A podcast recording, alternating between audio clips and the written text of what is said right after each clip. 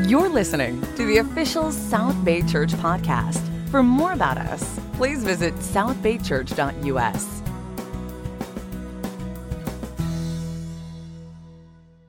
Amen. Thank you, worship team. Have a seat, everybody.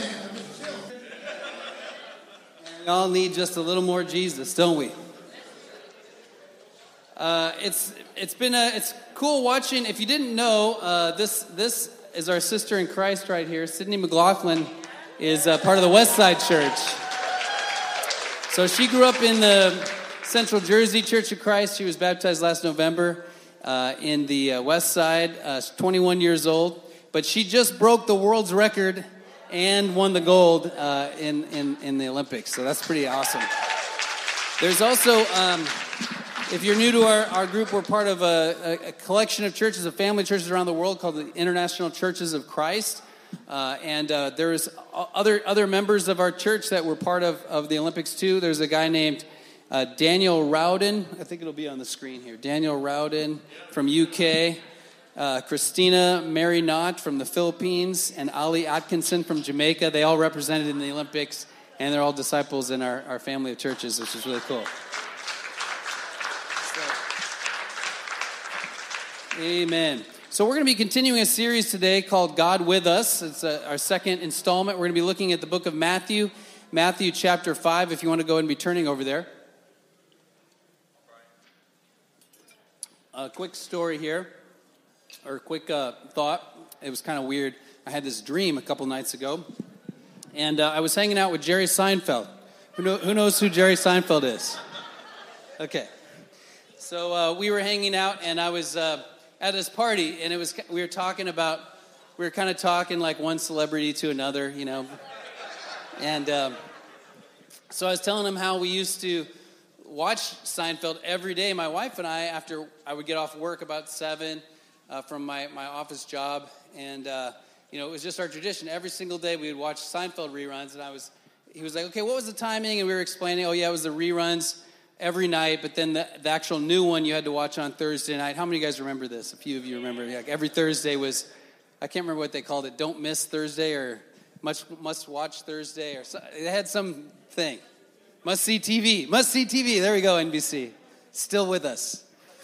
But, uh, but anyway, I was reminded, I was telling him about that. Yeah, we used to watch it. And then I, and, and then I was like, yeah, but then we stopped watching you. And he was like, what happened? Like, why did you stop watching me? And I was like, well, actually, we had kids. And uh, uh, we, we had little ones. And we, that time, that 7 p.m. time became, that became, we tried to have family dinner and we would do story time and bath time. And so, so we kicked you out, Jerry Seinfeld, for our kids. And, um, it was funny, and he was like, "Oh, well, that makes sense," you know. But it was funny because it was just a weird dream. But you would never like equate watching Seinfeld reruns with having kids. You know, like kids are so infinitely more. It's so much more to my life, right? And and and the stage that we're in right now, this might have been part of why I had the dream. But we're kind of launching our kids. Our oldest uh, son is in college at, uh, at Long Beach City College. He, he's done all online classes, still doing all online. Uh, my middle son, Marshall, he is, uh, did Pepperdine last year, all online, but he's going in person this, this fall. So we just moved him into his dorm room on Friday. So it's a very emotional time, especially for his mom, uh, you know, him, him leaving the nest. And uh, then our youngest is a senior in high school this year. It's just crazy to imagine that our little baby girl is a senior in high school. But it made me think about this message of Matthew, which is that the kingdom of God is something new and different, and it's worth everything it's worth replacing everything else. And so there's all these stories in Matthew about like a guy who who who sold everything he had to buy a pearl. That, we can't really relate to that. Like I don't what uh, what, what pearl, why would I care about a pearl? Or this woman who had this coin that was worth so much value that it was like everything to her that she had lost it. And then when she found it, she called all of her friends together, had a big party because she found this lost coin. Or the lost son, the son who was lost and then was returned, and then they threw a huge party. That's a theme throughout Matthew, this idea of this kingdom that's worth everything. That it, there's nothing, you can't compare it in value. And it's kind of like that story where, you know, the anything else in life is like Seinfeld reruns. Like it's fun, I enjoy it, you know, there's, there's an appeal, but it's nothing like my family, right? There's no comparison. That's what the kingdom of God is, is like. And I hope that you that this really comes through as we're going through the book of Matthew. You see that this is worth everything, this amazing kingdom. And the thing about it is it's a kingdom for everybody. It's a kingdom for everyone. So here's where we're going. We, we, uh, we showed the first Bible Project video. This is like when the, when the video's done. This is all of it, right? So you can't even hardly take it all in. But since we have this giant screen, I thought I'd put it up here and just show you kind of where we've been. You know, we got to use it. so Rhett started out last week, week, and so we're using his, we're using the Bible Project the way that they arranged it to be our, our lessons for this series. So the first one was chapter one through three, and you see here, chapter one through three is kind of the way the Bible Project kind of thinks about it. It's loosely categorized as they're trying to connect Jesus to the Old Testament. Like, how does Jesus fit into the big story of what God has been doing in the world. So there's all these parallels, the way that Jesus fulfills these Old Testament promises, and there's these parallels to these things that happened in, in the Old Testament, like, for example, Israel being called out of Egypt. Jesus went to Egypt and was called out of Egypt. You know, there's all these things that kind of parallel the Old Testament. Jesus is similar to Moses in a lot of ways. He's a lot like Moses, and that's going to be throughout the book of, of Matthew, we're going to see.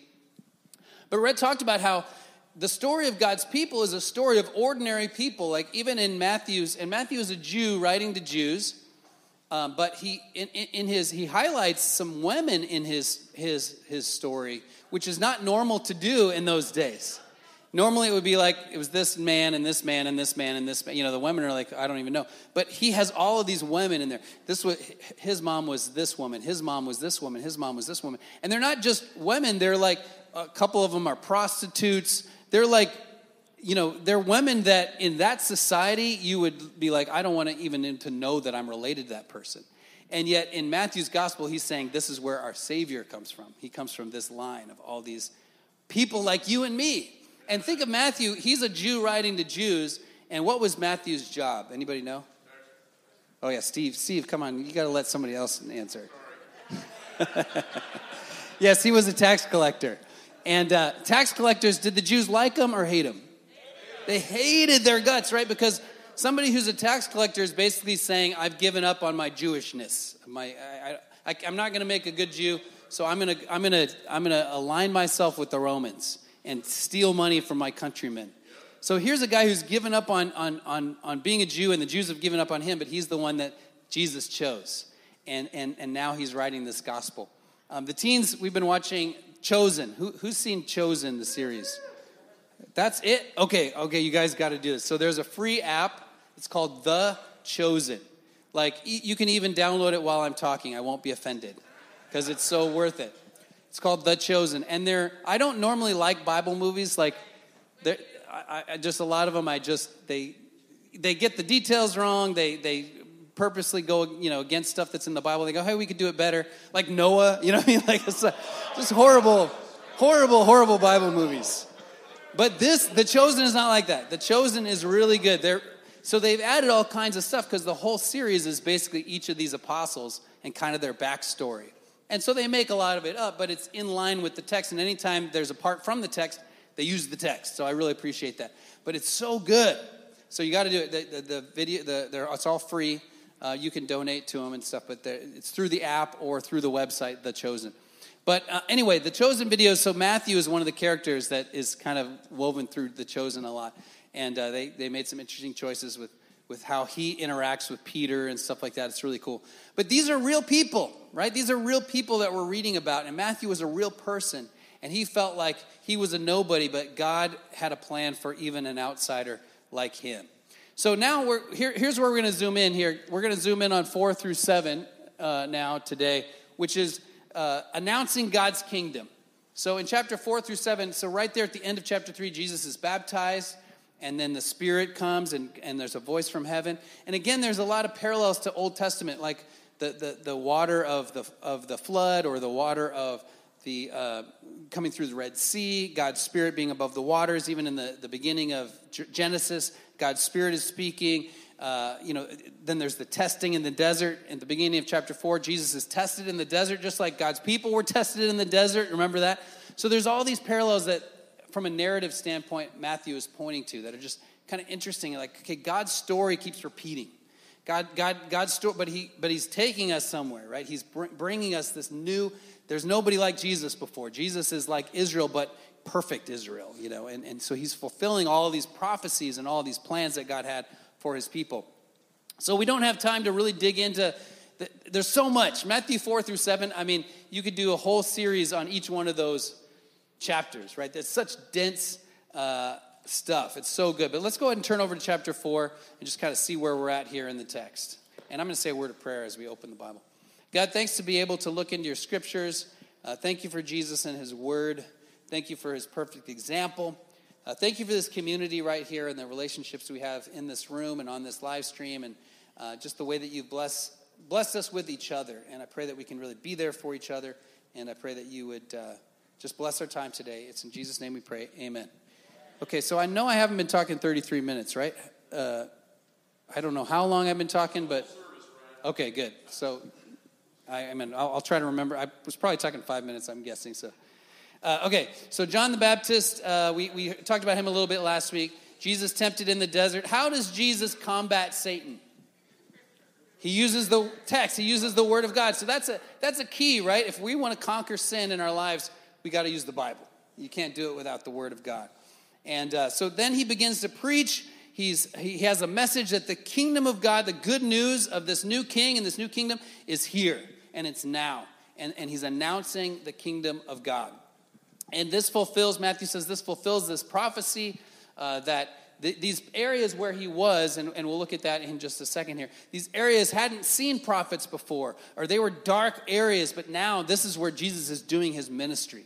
The land of Zebulun and, and, and Naphtali and the Galilee of the Gentiles in verse 15. So then Jesus calls his first disciples, and that's what the, the, the, the, Chosen series is all about. And so he's got these people he's ministering to, but he has people that are special that are like, You're gonna, I'm gonna mentor you, and, and you're gonna walk with me, and I'm gonna teach you how to be a fisher of men, and, and, and uh, you know, you're gonna follow me and learn from me. And so th- those are his disciples that they leave everything behind and they follow him. And so now he's got his disciples with him and he's healing the sick and he's, he's helping the poor. And uh, look in verse 24. We're in Matthew 4 24. News about him spread all over Syria, and people brought to him all who were ill with various diseases those suffering severe pain, the demon possessed, those having seizures, the paralyzed, and he healed them. Large crowds from Galilee, the Decapolis, Jerusalem, Judea, and the region across the Jordan followed him. So here we have the kind of the outline of four through seven. So, so he's announcing this new kingdom, and then he's going to get into the Sermon on the Mount. See that up there? And, and this is kind of broken out what the Sermon on the Mount is about, and that's what we're going to be looking at. But first, I want to talk about who he's talking to. So, next slide here is a, is a map. So, he, he says there's people from Syria. So, if you look, everybody see Galilee right up there towards the top. So, that's the area that that, that prophecy was about, and that's where Jesus was doing a lot of his ministry. Syria was north of there. And then he's talking about the Decapolis. The Decapolis is all these cities in, that are black dots. Those are really pagan cities, those are Roman cities. So even the, the, the pagans are coming to Jesus and being healed by him and being helped by him and listening to him. So for the Jews, that would have been like, whoa, we don't feel great about these people, right? The, the, these, are the, these are the people who have overthrown our people. These are the people who are taking advantage of us. But those are the people from the Decapolis. And then you have people from Galilee, it says up here. So Galilee is like the religious people, the religious, uh, the Jewish people who really feel their Judaism. They're really trying to live it. And there's a contrast between them and the Jews living down in Jerusalem and Judea. Jerusalem is the ruling class, and the people who are sort of kind of taking advantage of other people.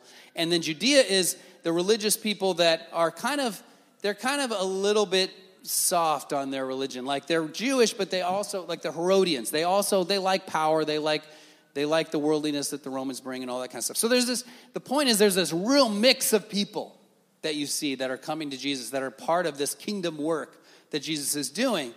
And in verse 5, it says, uh, chapter 5, verse 1, it says, Now when Jesus saw the crowds, he went up on a mountainside and sat down. His disciples came to him, and he began to teach them.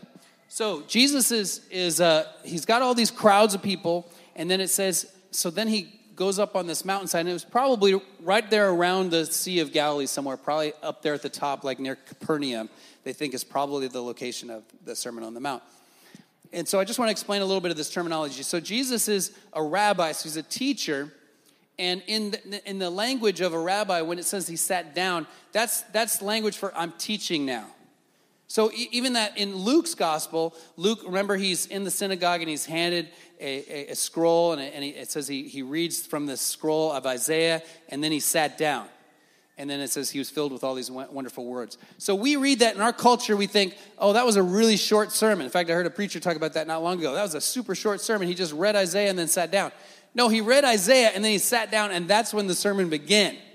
We just don't have the sermon. It says he began with these words, this scripture is fulfilled in your hearing. It says he began with those words. So he reads Isaiah and then he reads down and says, sits down and says, this is now fulfilled in your hearing. And then he started to teach. So the, the sat down thing is, is rabbi speak for now he's going to teach. Does that make sense? Everybody tracking with me? So, so he's, he's teaching, and it says his disciples came to him and he began to teach them. So who is he teaching? His disciples, right? So, what about the crowd? Is the crowd there? Is the crowd not there? Scholars like to debate that. Who is listening to this sermon? What is this sermon? And we'll talk a little bit more about that. But skip over to the end of the sermon, Matthew 7. So, we're just kind of kind of frame where does the sermon start, where does it end? The end of the sermon here, Matthew 7 28. When Jesus had finished saying these things, the crowds were amazed at his teaching because he taught as one who had authority and not as the teachers of the law. So Jesus was a rabbi, but he was a new kind of rabbi and a new kind of teacher. And who, who now does it say is listening? The crowd, right? So, so not somehow the disciples were listening and the crowd was listening. And so it's, it's kind of hard to know is this just a sermon he gave in one setting? Some scholars say this is a collection of like all of Jesus' teachings that he was just talking. If, if you follow a certain teacher, they're going to have certain themes that they repeat again and again and again. And so if you were going to say, here's the teaching of this person, you, you, know, you would kind of uh, know what that is, right? Uh, others say that this is, no, this is one sermon and you got to make sure it's all together and you follow it uh, all a, a, along and, and uh, you know, so there's there's scholars that say that. Um, I'm, I'm, reading a book by that uh, Michael recommended to me, Divine Conspiracy, uh, by Dallas Willard. It's it's a book I'm going to spend a lot of my life with or a lot of time with because it's a very dense, you know, 500 page book. It's really good. But he he he goes through the Sermon on the Mount and, and talks about it being uh, really the key to spiritual formation and and and you have to go through it in order. And you know he it was put together for a certain order for a certain reason and so he really believes it has to stay together. And and what we do is you know we do pull all kinds of things out of it. There are so many good things in the sermon on the mount. Uh, I, I want to open it up here for a second. Raise your hand and share something that you know is in the sermon on the mount that's a teaching of jesus. So i know we have a lot of bible people here. Yeah. Casey.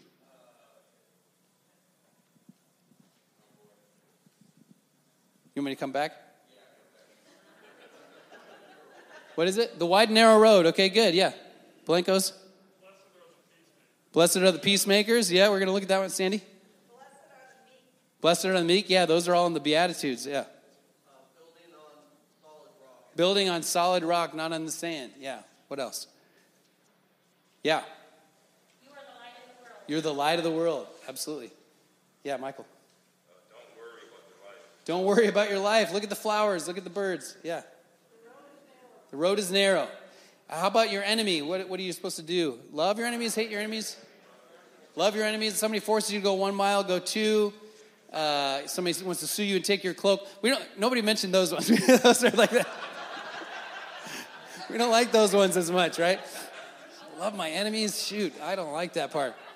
So yeah, th- this is good, good stuff in here. Not judging others uh, tre- treasure in heaven, storing up treasure in heaven. There's, you know, it's so dense, so, so dense. But we want to talk a little bit about what Jesus is doing. So, uh, what Dan mentioned, so let me show this picture. This is a, what's called a wadi in, in desert in the desert, and this is something I learned from the Bema podcast. Anybody listening to Bema podcast? But so a wadi is this area. See how it's sand in the middle, and so you have flash floods in the desert. Just like anybody, if you ever been in Palm Springs and had a flash flood while you were there, that happened to us one time. We got stuck in our hotel. So, yeah, you have flash floods in the desert. And so the flood comes through this wadi, and it just, that's why it's just sand there. So when he's saying, that, that was kind of a, of a, a, saying, I guess, of his time, or a thought, or a wisdom saying of, of his time of, of not building on the sand, because the, in the middle of the wadi, it's, sure, it might be easy to build there, but then the rain's going to come and the flood's going to come, and you're gonna, your house is going to get knocked down. So you got to build on the rock, which is up there. So Jesus says that his teaching, right where we left off, uh, in Matthew 7, you know, the end of his, of his sermon is that the, all these things I've just said, the Sermon on the Mount, all those principles, all these teachings that he has, this is the difference between up there or down here. This is the difference between a, a life that gets demolished by the world, by, what, by your environment, or a life that stands strong. And so uh, scholars think that Jesus is continuing in this, in this teaching because he, keeps talking about righteousness. And righteousness, the, the Greek word for righteousness, was a, a word that all the, the, the, the, Greek scholars like to talk about, that Plato liked to talk about. What does it mean to be righteous or virtuous? You know, we've probably heard all these kind of Greek stories about virtue, right? So this was already a, a, a thought in Jesus' time. But what does it mean to be virtuous? What does it mean to have a virtuous society? What does it mean to, to, to, to have you know, a society where people like get along and, and you live well? And, and what's a good life and who are the good people? And so Jesus is telling this sermon to say, here is the real truth of who the good people are and what a good life is and what a virtuous society is. This is what real righteousness is. And, and, and I'm going to explain it to you, and this is going to be the difference in, in your life and, and whether it's, it's good or whether it's bad. So the sermon is, next slide, it's how to live in God's kingdom. It's, it's who is in the kingdom. Who, it's an upside down kingdom, as we're going to look at, that, the, the people that are in this kingdom, and upside down values to this kingdom. And then what is this kingdom here to do? It's, it's here to fulfill God's plan, it's here to fulfill God's law and His. Uh, when, when it says, the Bible says Torah, when the Bible says law, it means Torah uh, is the word, and the word and Torah is the law, but it's also the story. It's the story of God and what He's doing in the world and His people and all that. And we'll talk about that. And it's also transforming the, how to live in this kingdom. Is it's transforming people one by one. Our lives and our hearts changed to be able to have a community of love. So we're going to talk about these three things: uh, who, what, and how, as we see it in in in this. And I'm just going to kind of scratch the surface because, like I said, Sermon on the Mount is so deep and so good, and I really encourage you to spend some time on it. So let's go back to the beginning. A few of you mentioned these the, the, the Beatitudes. Blessed are the poor in spirit. Matthew 5, verse 3. For theirs is the kingdom of heaven. Blessed are those who mourn, for they will be comforted. Blessed are the meek, for they will inherit the earth. Blessed are those who hunger and thirst for righteousness, for they will be filled. Blessed are the merciful merciful, for they will be shown mercy.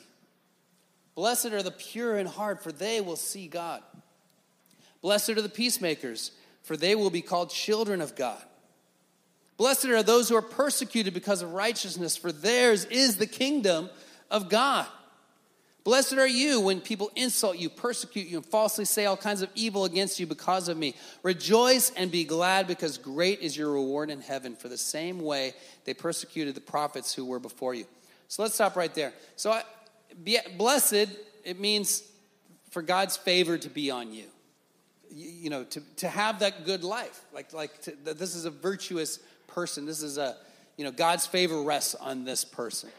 And, um, you know, I've heard different things taught about the Beatitudes. It's kind of hard to know what, what Jesus meant. You know, when I was growing up, I heard these are the be attitudes. Like, these are the attitudes we need to have. I don't know if you ever heard that before. Like, I need to be these things.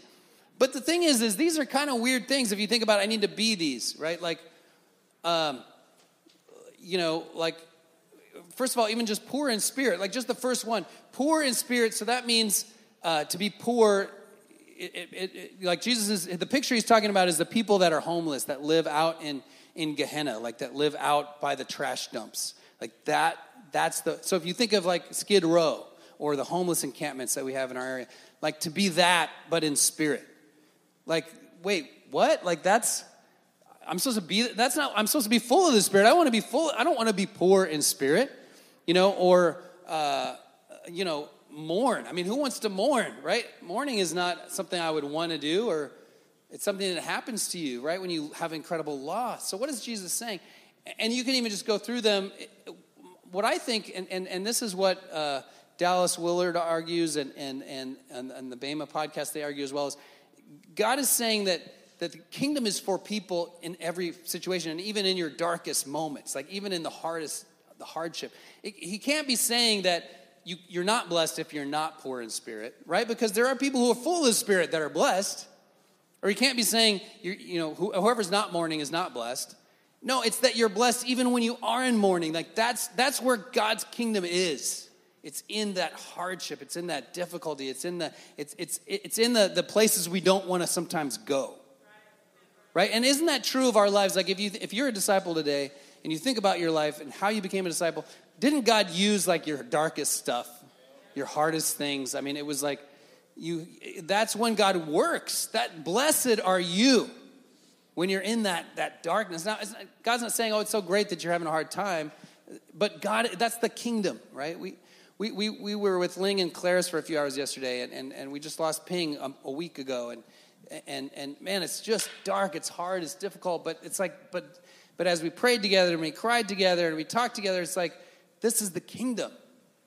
You know, this is the kingdom. This is, I mean, we, you know, like, like remembering Ping and remembering things about him. And I mean, blessed are those who mourn, like God is here with us, you know, and, and, and Ling is wrestling with things, but she's, faithful and she's so grateful for God and God is speaking to her and God is helping her and God is with her. And, you know, I'll tell you the story sometime about uh, how God like, put a, sign in the sky for her. It's this amazing story. It's like, like my hope story, you know. But, but that, that's what, I think that's what he's talking about. Because meek, if you, if you think about being meek, I mean, meek is, is not something you aspire to be. Meek is like, I have power, but I can't use it or I'm not using it. Like I'm in reserves or I'm being even oppressed. The meek are even can sometimes be thought of as the oppressed. Blessed are those who hunger and thirst for righteousness. If you hunger and thirst for something, do you have a lot of it? No, it means you don't have it. I, I need righteousness. I need justice. I need, I, I need connection. I, I'm, I'm, I'm lonely. I'm, I'm hurting. I'm hungry. Uh, blessed are the merciful. I mean, merciful, yeah, we all want to be merciful, but think about what that means. If you're merciful, that means you have been wronged, doesn't it? I mean, if you got to show somebody mercy, it's because they did something to you. So, so th- this is God is saying this is where the kingdom works. It's in our relationships, and it's in our midst, and it's and it's with the down and outs. So that's that's the upside down kingdom. It's not this, not by might or by power or by this conquering army. It's this meek, humble man who was born in a stable, you know, in the shadow of of the greatest uh, king that ever lived. King Herod is, has been said to be the richest man that ever lived on planet Earth, way richer than anybody else.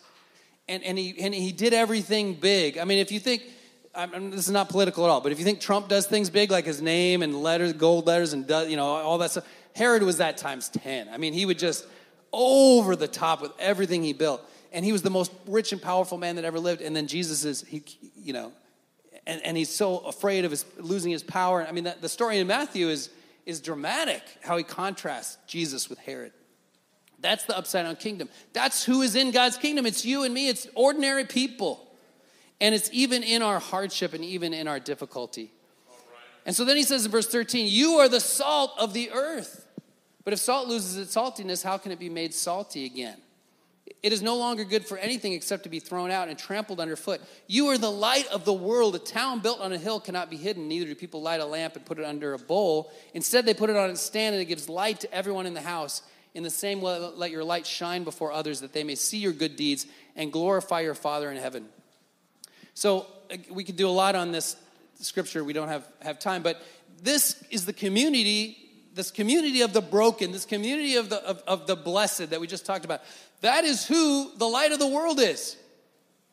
It's that even in our hardship, even in our difficulty, we're, we're connecting to God and each other. And, and, they, and we become this hope. We become that, that the upside down kingdom is the hope of the world. It's God's great rescue operation for this world, for all of the injustice, for all of the hardship, for all of the, the sin and suffering that's in our world. The kingdom is God's answer. And we don't feel that way. Like, I don't feel like I'm an answer to anything right? I feel like I'm broken and I, I'm just glad to be here. But that's the amazing thing. Jesus says, You are the light of the world, you are the salt of the earth that, that brings salvation, that brings preservation to the earth. That's who we are in God's kingdom, not because of us, but because of Him and His amazing story. And so he says in verse 17, Do not think I've come to abolish the law or the prophets. I have come to fulfill the law or the Torah. For I tell you, until heaven and earth disappear, not the smallest letter, not the least stroke of the pen will by any means disappear from the law until everything is accomplished. Therefore, anyone who sets aside one of the least of these commandments and teaches others accordingly will be called least in the kingdom of heaven. But whoever practices and teaches these commands will be called great in the kingdom of heaven. For I tell you that unless your righteousness surpasses that of the Pharisees and teachers of the Torah, they will, you will certainly not enter the kingdom of heaven. You can't be in the kingdom unless your righteousness is beyond all these people who are teaching you this stuff. That's, that's a radical statement, isn't it?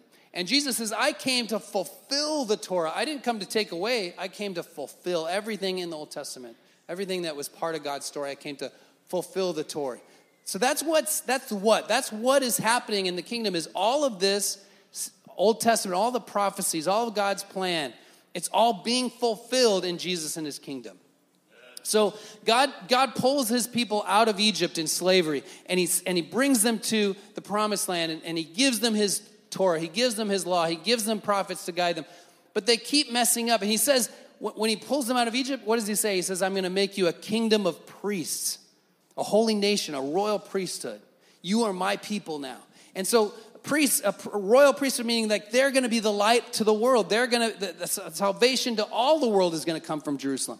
But, it, but they keep falling and they keep, you know, getting off track and they keep uh, following like the nations around them instead of being a light to the nations around them.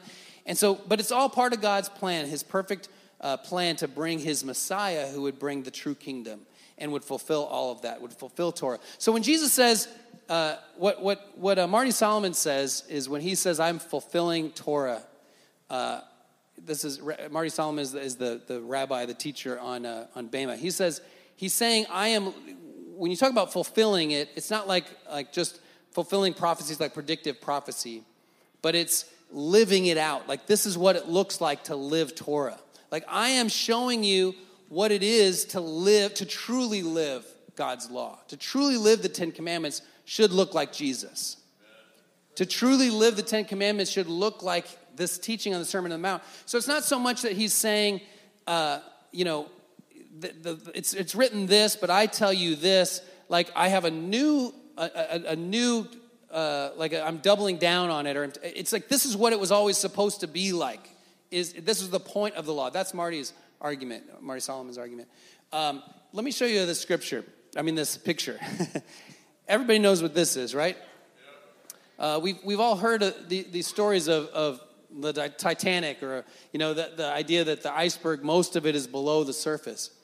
And so, really, what, what, what, what Jesus is doing, and this is the, the, the way that Tim Mackie understands it, the Bible Project uh, scholar, PhD, is that when he says your righteousness must surpass the teachers of the law, or that Jesus says, I've come to fulfill the Torah, he's saying, I'm dealing with what's really below the surface. You know, you guys have made the law only about what's on the top. Like, don't, don't murder, don't commit adultery, just kind of these outward actions, behavior modification. But I'm saying, if you if, if you if you don't murder but you hate your brother you're already like that's not the you're not even following the torah. The point is to not have hatred in your heart. If you don't commit adultery but you're lusting after a, a woman and treating her as an object in your mind and, and you know then you you're degrading her. You're it's as if you slept with her. It's as if you are degrading her because of what you're doing in your mind. So it's what's below the surface is what you're really is what jesus came to really deal with and so when he says your righteousness must surpass the Pharisees and teachers of the law, that was Jesus' critique of them. He's like, it's all about the outside. Later in Matthew, he says, you clean the outside of the dish and, and cup, but inside you're full of grossness. So deal with what's really below the surface. And so we are to be a community of people who are dealing with what's really there, what's really below the surface. Amen. That's who we're supposed to be. So, so we're supposed to fulfill the Torah by being people who are, are really dealing with what's really going on. So that's what these all these uh, commandments that, that, that, Jesus will go through here in, in his uh, Sermon on the Mount are, are designed to do. They're designed to take us deeper. Love your enemies. Like that's the kind. God wants a community of love. God wants a, a, a people who uh, it's like it's how you treat people that shows who, who my people are. It's how you treat the, especially the people who you don't agree with. So uh, next slide. So again, just it's who is this for? It's for everybody. It's for you and me. It's for us in our hardship. And, and what is going on is we're fulfilling the law. We're fulfilling the Torah. We're fulfilling by, by taking it deeper, by going deeper in our relationships with one another and our relationship with God. And, and so th- that makes us desperate for God. So, so he says, when you pray, here's what your prayer life should be like. When you fast, here's what your fasting should be like. We, we are people of God, and, and so he, he says, do it in secret. Again, that means it's about what's below the surface. It's not, it's not a rule, it's not another rule to follow. Jesus said, I have to pray in the closet, so I have to pray in the closet or I'm not going to be blessed. No, he's saying, if you're, if you're praying so that people see you, or, or, or that's, that's what's above the surface. But if your walk with God is, is it's in secret, it's you and God, and, and you and God have all these things that you do together, and, and these things, that, ways that God speaks to you, or ways that God's working in your life that maybe nobody even knows, but you just have all of this below the surface with God. That's what he's talking about by doing in secret, or giving to the needy, or, uh, or, or fasting, not doing it as a show. Because again, the Pharisees and teachers of law, they were just dealing with what's above the surface. They were just doing a show. Does that make sense? And so we're people who we take it deeper. And so, what kind of person you are is, is about who you are in secret. What kind of person you are, again, whose are the good people and what's the good life, is about how you treat people who you don't get along with, who you don't. Anybody, Jesus says, anybody can get along with somebody that's like them. Anybody can be nice to somebody who's nice to them. How are you to people who you don't like? How are you to people who are a jerk to you? That's the good life, right? That's and, and so he says, be perfect. When he talks about loving your enemies, he says, Be perfect as your heavenly Father is perfect. You guys know that's in the Sermon on the Mount? That's a hard one, right? I'm supposed to be perfect? Well, it, it, the, the Greek word is teleos. It's, it's mature, it's complete, it's, and in the, you know, the, it could be argued it's, it's like holiness. Like God is, that's what Marty Solomon argues, is that he thinks Matthew was originally written in, he, in Hebrew, but anyway, that's a, getting off topic, Bible nerd moment. But, uh, but, but think about the point is to be like God. The point of all this is to be like God. It's not just to do enough to get along, uh, uh, to get, uh, get by, or just, just to, to cover your bases by what people see on the top. It's, I want to become more like God. I want to love people. God loves people who don't love Him, so I need to become more like God. That's the whole point of going beyond the righteousness of the Pharisees and the teachers of the law. So I want to show you. I was at teen camp a couple weeks ago, and I did a class. They asked me to do a class on um, so they said, okay, suffering, why, why is there suffering in the world? And then how can we, and then why is there injustice in the world?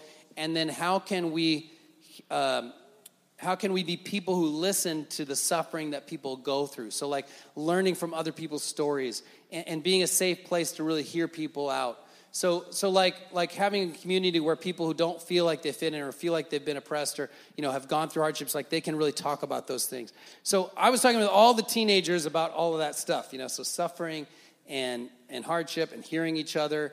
And, uh, and you know, I, I said, I am a middle-aged white man, you know, so I have a, that perspective, right? And, and so I need to hear from people who are not like me. And I shared about my friends who taught me different things about stuff that they've experienced and, and uh, you know young people have taught me things about that they experience as young people and just hearing from people hearing from different stories right? So that's what we talked about. And so then at the end of the talk i just said if anybody has a question um, write it on a little we passed out some little cards and hand those in. So i just want to share with you a few of those. We got a stack like this but a few of those. Uh, one, one teenager wrote how do i deal with the loss of a close family member? What scriptures can help me Another teen wrote, We live in a world of suffering. I recently experienced a situation where someone was so hopeless they tried to take their own life. How do I give that person hope? Here's another one body insecurity. How do I become more loving of what I currently hate? Here's one more. I want to confess to someone, but I'm scared for his or her reaction. What is the quote proper way to confess a sin to someone? So I share those because, you know, that, that's what teenagers are dealing with in our church, right? That these are all members of our church, you know, the LA Church of Christ family of churches and their kids who are at teen camp. These are the kinds of things. This is this is the Sermon on the Mount stuff, right? That's the, the hard stuff that people go through, and how do we wrestle through it together? And how do we go below? I mean, these are questions that are way below the surface, wouldn't you say?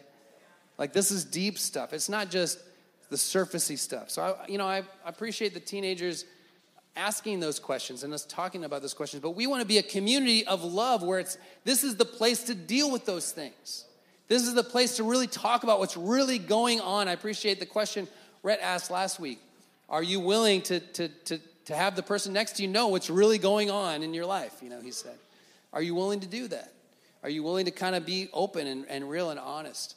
And, and, and that's what's the light of the world is a community of people who are real, not just religious people. There's a lot of churches in our nation where people put on a great outfit and they show up on Sunday and they kind of, blessed be the name of the Lord. Oh, yes, blessed be the name of the Lord. You know, you know what I mean? Like it's just sort of like religious speak, and maybe you grew up in a church like that. I've definitely been in those. You know, I tell somebody I'm a minister. I see it a lot because I start talking with somebody, hanging out with them, and then I tell them I'm a minister, I'm a minister and suddenly they switch into religious mode. You know, a minute ago they were just like cussing and just you know just just being real. Yeah, oh I can't stand this, blah blah, doing and f and this and f and that. I'm like, you know, and then a minute later I'm a minister, and oh you're a minister, okay. Blessed be the name of the Lord. this is the day that the Lord hath made. But you know, that's that's the that's the you know that's what people think of Christianity, but that's not that's not this Christianity, is it? That's not the Sermon on the Mount Christianity. The Sermon on the Mount Christianity is like real and hard and difficult and but it's but it's honest and it's and it's authentic and I think it's what people really want. I think that's why we, he says that we are the light of the world. So, a few, a few questions for you in closing, and then we're going to pray for communion. Uh, number one, who do you rule out for the kingdom? You know, because that list of all those crowds, there was a lot of those people that Jesus' own disciples probably were like, wait, wait, people from the Decapolis are coming. You know, there's a lot of people that that get ruled out. And I think, you know, especially the older we get as Christians, there's people maybe at your job or at your school or in your neighborhood, or you just go, oh, I just can't see them becoming a Christian, or I can't see them being a part of the kingdom. Uh, you know, what? The kingdom is for everyone. We got to believe that. We got to start with that. The kingdom is, is, if it's for you, it's for everybody, right? I, I mean, would you have, have ruled you out? You might have, right? So, so who do you rule out? Like, we got to be kingdom minded where we're going, okay, where is the kingdom moving in my sphere? How is God working around wherever I am? Like, I don't want to rule anybody out. Who knows how God could be working in their life? Who knows what's really below the surface? I think the reason we rule people out is because we see the top of the iceberg and that's it. Oh, they have their life together. Their marriage is awesome. They, they're super happy. They're, you know, they don't really need anything, right? Uh, or you know, they're a disaster. There's no, you know, I don't know what it, we rule them out for either way, but, but, but don't rule anybody out. Number two, what do you need to do to live in kingdom relationships? Like, are your relationships authentic? Are they below the surface? You know, there's a there, part of the of the Sermon on the Mount where Jesus says, if you're at the altar and you're about to offer your offering and you realize there's a conflict, he says, leave your gift on the altar and first go be reconciled to your brother. That's a challenging topic. That's a challenging idea. But, but Jesus is saying that your relationships with each other are really important. I think we try to think, oh, it doesn't really matter. As long as I love God and God loves me and I have God. No, your connection to other people in this fellowship is really important. And so if there's conflict, you can't just leave that alone. And, and, there might be issues where you've tried as much as you can. That's why in Romans it says, as far as it depends on you, live at peace with everybody. You, you, but you got to not give up. You got to keep trying. You got, we got to resolve that stuff and have, have uh, you know, have, have the one another relationships that we see in, in the Bible.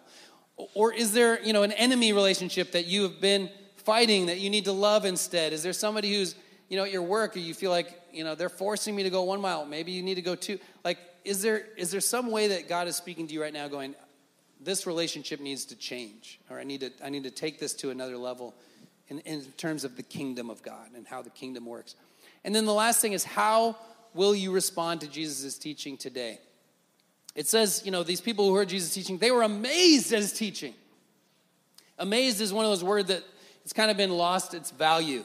You know, I play this little wordscapes game or something, you know, where you try to search for words and it'll say, you find the word amazing. is it really amazing that I found that word? You know, incredible. You know, these words have kind of lost their, their meaning. But that word uh, in, in the Greek for amazed, it's like they were out of their mind. It's like their mind was blown by Jesus' teaching. I mean, the Sermon on the Mount blows my mind. Every time I dig back into it and I look at Jesus and who he was and what he taught, it blows my mind. And I just go, wow, I want this is who I want to be. And God, take me deeper and help me and help, help me in my weakness. You know, I am weak. I am those Beatitudes. You know, I need you, God. But help me, make me more, take me deeper, help me to be more like you. And I, and I hope you have some kind of response like that to Jesus' lesson today. Maybe Jesus is new to you. And I encourage you to, to, to read more about the Bible. Uh, ask somebody who brought you to get together and just let's just read the Bible together and let's talk about Jesus and what it means to be his disciple. That's what we're trying to do is make disciples of Jesus, just as we've been disciples of Jesus. But take some step towards Jesus today. Wherever you are, is respond to Jesus' teaching. You can't just be like, oh, I'm not going to respond. I mean, that's cold hearted. You got to respond to Jesus in some way today as we take communion and remember his body and blood for us. So as we pray, Jesus said he was the fulfillment of Torah, he was the fulfillment of the whole story. And so in the Passover, the Passover that they celebrated, and they were celebrating it that night when Jesus said, He took some of the bread from the Passover meal, and He took the wine from the Passover meal, and He said, This is the new covenant. Just as God called His people out of Egypt and gave them a new land and new hope, I, you are my people, and so do this in remembrance of me. And so let's think about that as we share communion together. God, thank you to be able to worship our King Jesus, the fulfillment of the whole story of everything that you've been doing with your people from the beginning. Thank you for the way that Jesus perfectly embodied the law, perfectly embodied the Ten Commandments and all of the Torah, God, and the way that he lived and the way he treated people. And help us to be more like him. And uh, God, I know we sang about needing just a little more Jesus. I know I need a lot more Jesus. I need like all Jesus. And uh, I just need so much of Him in my life, God. And, and uh, I want to be like Him. And thank you that we could share this meal together, uh, like consuming what it means to be Jesus as we eat the bread and drink the cup that represents His body and blood given for us. Bless this time of reflection. And it's in Jesus' name we pray. Amen. Thanks for listening to the South Bay Church podcast. For other sermons, videos, upcoming events, and more about our church, please visit southbaychurch.us.